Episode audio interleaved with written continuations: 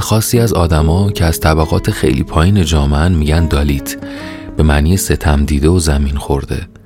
تو نظام طبقاتی هند حتی اونا رو غیر قابل لمس یا نجس می‌دونن و هیچ خدماتی هم از طرف دولت به این گروه داده نمیشه. آقای دشرات مانجی تو یکی از همین خانواده های دالی تو روستای گایا متولد شد. روستایی که اهالیش تو اون سالا برای رسیدن به بیمارستان و مدرسه و بازار تنها یه راه داشتن. عبور از یک کوه 300 متری. اونا بارها از دولت خواسته بودن که یه جاده مناسب به جای این کوه براشون بسازه اما هیچ وقت به درخواستشون توجهی نشد. یه راهی البته از سال 1982 دو تا روستای گایا و روستای کناریش آتری رو به هم متصل کرده ولی ساخت همین جاده هم 22 سال طول کشیده.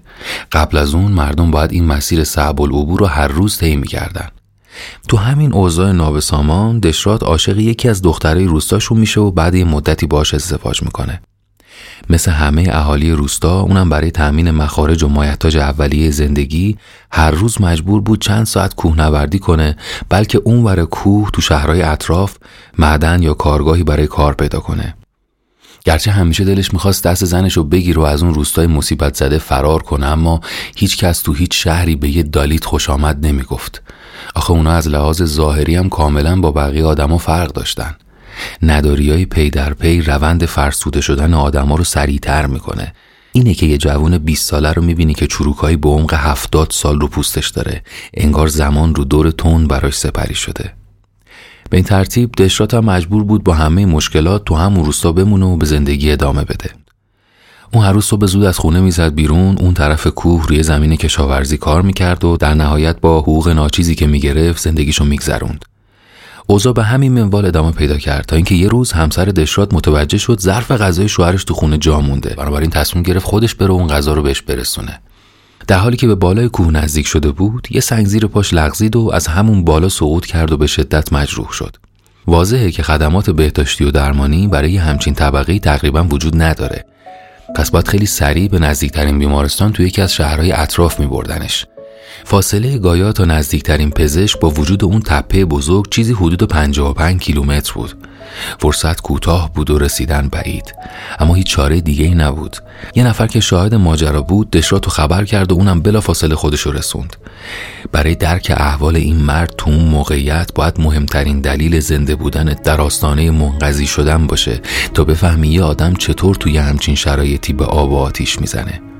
اما تلاش دشرات برای رسوندن همسرش به بیمارستان بیفایده بود. هر قدم که برمیداشت اوضاع وخیمتر می‌شد. شکستگی استخونه و خونریزی شدید بعد یکی دو ساعت اون زن بیچاره رو از پا در آورد. وسط کوه دشرات موند با جنازه کسی که تنها دلخوشی زندگیش بود. به گفته اهالی روستا بعد اون اتفاق خودش رو تو کلبش زندونی کرد و یه هفته طول کشید تا به زندگی عادی برگرده. اما هیچ وقت دیگه اون آدم سابق نشد. صبح تا عصر رو زمین کار می‌کرد و بعدش خودش رو تو کلبش حبس می‌کرد تا فردا دوباره بره سر کار. با هیچ کس حتی یک کلمه هم حرف نمی‌زد. یه مدت که گذشت انگار تصمیم گرفت از اون کوه انتقام بگیره. بنابراین کارش که رو زمین تموم می‌شد با تیشه و چکش می‌رفت پای اون کوه و شروع می‌کرد به کندن و کندن. انگار که دیوونه شده بود. یه سریا می‌گفتن لابد اینم با زنش از کوه سقوط کرده و مغزش تکون خورده. اما کنایه ها روش اثری نداشت.